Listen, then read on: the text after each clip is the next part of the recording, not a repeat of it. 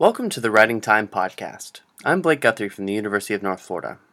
I'm here today to continue our journeys through the collected works of Samuel Beckett and Anton Chekhov.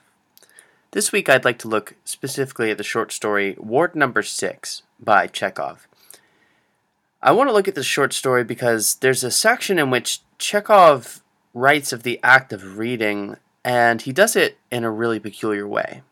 So, as we've sort of hinted at throughout the rest of these these podcast episodes, Chekhov is not exactly the most praiseworthy, or rather, he, he does not give the most praise towards writers. He frequently, in fact, disparages the craft. This story, Ward Number Six, follows a doctor around a relatively primitive mental health facility.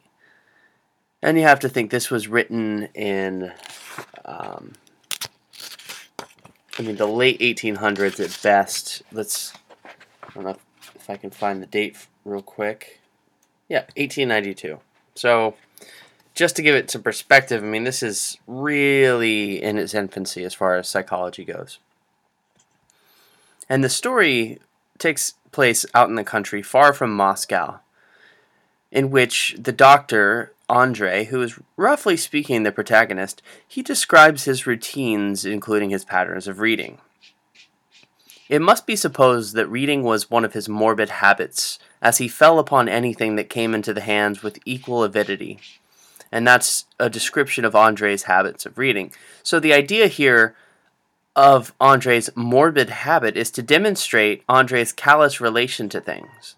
This morbid habit, so to speak, speaks to the character's reliance on and deference to Stoicism. Not to mention the passage in which he and the ward, uh, the ward member rather, debate on concepts of suffering.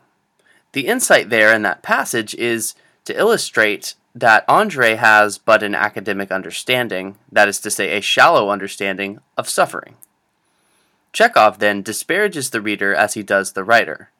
For, in characterizing the act of reading as a morbid habit, especially when reading or recalling that habit is Beckett's great deadener, Chekhov immediately implicates those readers, such as myself, who are reading his story.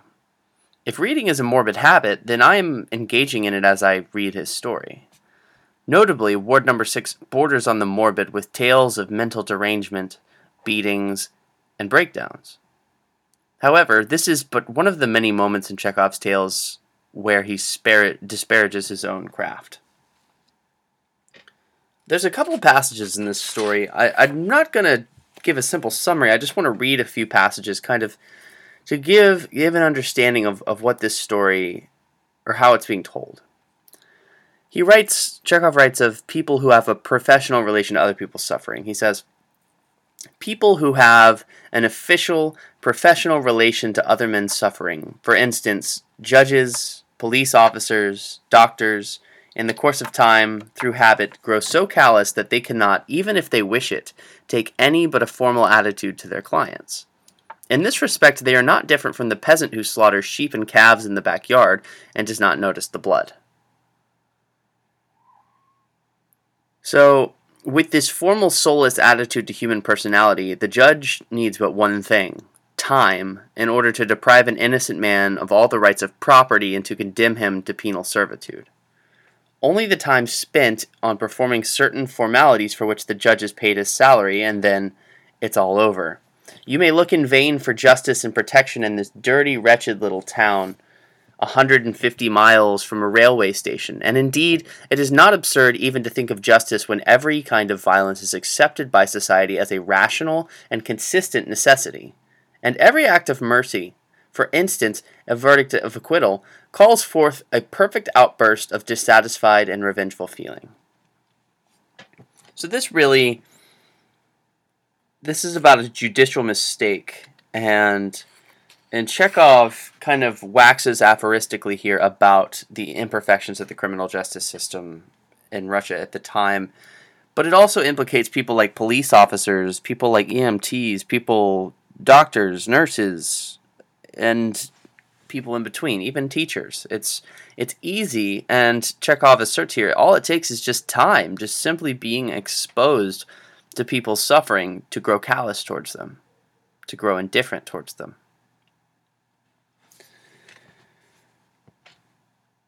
Chekhov also writes of the monotony of the ward, and in, in the same sense, this can also be understood analogously like Beckett's Great Deadener. So, Chekhov writes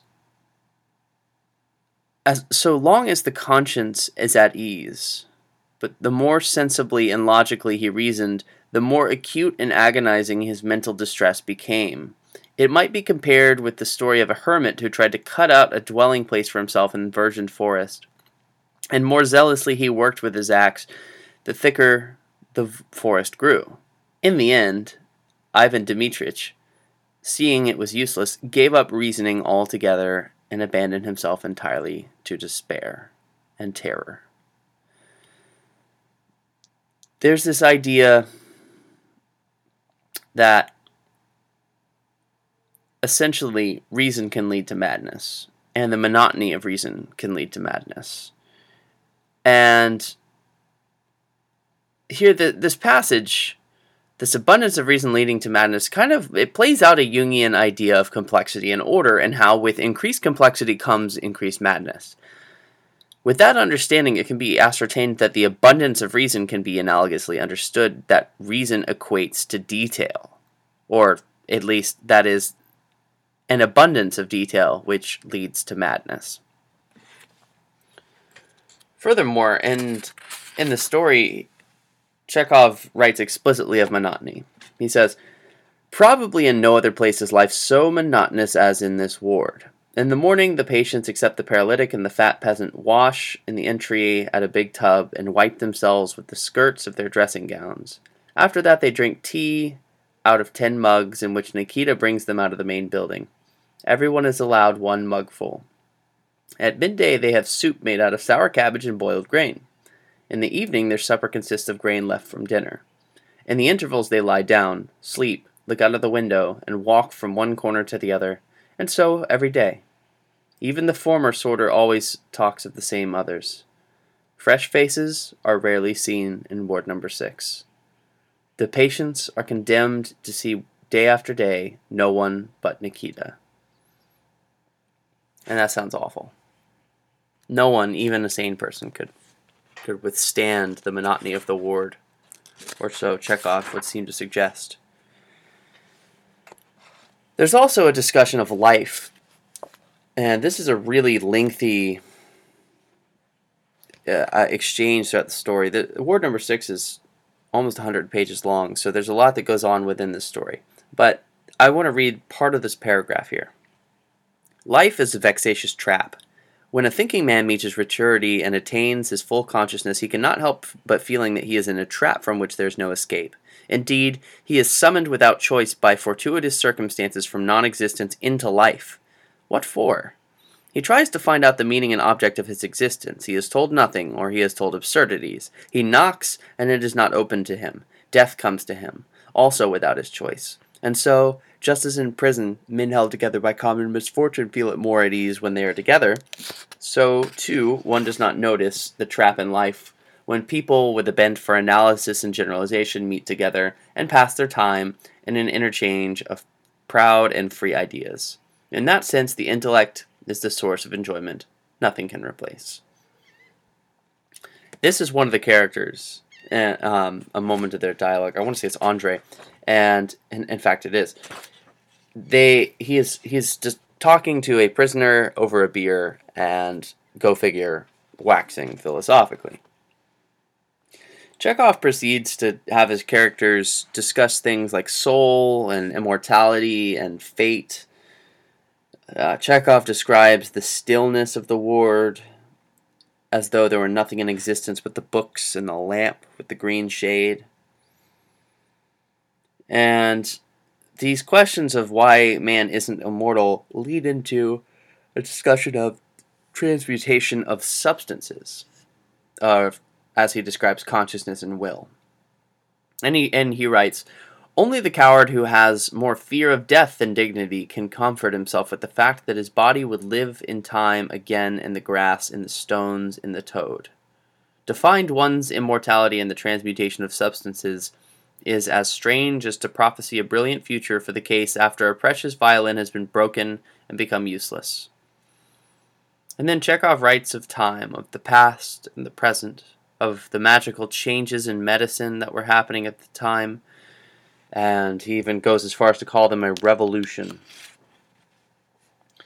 Chekhov also implicates the very ward and its existence and suggests that, like the American contemporary prison system with its for profit prisons and its overcrowding and, and the whole awfulness, Chekhov here also presciently suggests that prisons and madhouses necessarily will exist for their whole role is to shut people up in them, and so they will bend over backwards to fill their wards. So Chekhov discusses in this story distinctions between madmen and sane men and really blurs the lines between them. He also he undermines morality and logic with chance through some of his characters. Chekhov writes of the distinction between the society and the mad, and then he goes on to talk about uh, the future, finally. So, after those relatively depressing but still interesting and philosophical conversations, uh, Chekhov's doctor eventually starts visiting one of these patients. He goes mad and eventually enters the ward on him on his own. So the consideration that that he's been masking throughout the story all come pressing in on the doctor towards the end. And it's unclear whether or not the doctor was actually mad by the end, but he certainly was in a degenerative mental spiral. And this is one of the more fascinating works because allegedly Alexander Solzhenitsyn came back about 80 years after this story was published with Ward Number 6, or sorry, Cancer Ward, a novel which seems like a direct homage to Chekhov. And, and it's not about mentally ill patients, it's obviously about cancer patients but there are still really deep parallels between the two stories, um, even now. But before we depart today, I, I'd like to leave us with a, a saying in Stoicism, as is our tradition here at the Writing Time podcast. And Stoicism is a philosophy that is always vitally aware of time, which is our main concern in the Writing Time podcast. It, and Stoicism is specifically aware of the implications for our own lives and impending mortality. Today I'd like to read from Epictetus in the Enchiridion. It isn't events themselves that disturb people, but only their judgments about them. It's a really short quote, but I think it's really helpful to to package ward number 6 and what goes on in that story. The idea in ward number 6 is that the exposure to the mad leads the doctor to become mad or at least that's the surface level reading. When you start thinking about the kinds of conversations, the the kinds of veiled aphoristic thinking that Chekhov includes through his characters and their dialogue, it begins to become clear that it isn't necessarily the proximity of the doctor with the patients that disturbs him it's the judgments about these people that disturbs him. He starts, the doctor starts seeing the patients as sane, as reasonable. He goes and spends his free time in these wards with these patients to talk philosophy. And that's something, especially for the time, which was forbidden. And all of the other doctors in the ward started conspiring and plotting against him, or at least used that as their opportunity to start undermining the doctor's authority. So, again, it bears repeating it isn't events themselves that disturb people, but only their judgments about them. So until next time, I'm Blake Guthrie, your host, and you've been listening to the Writing Time Podcast. Stay curious.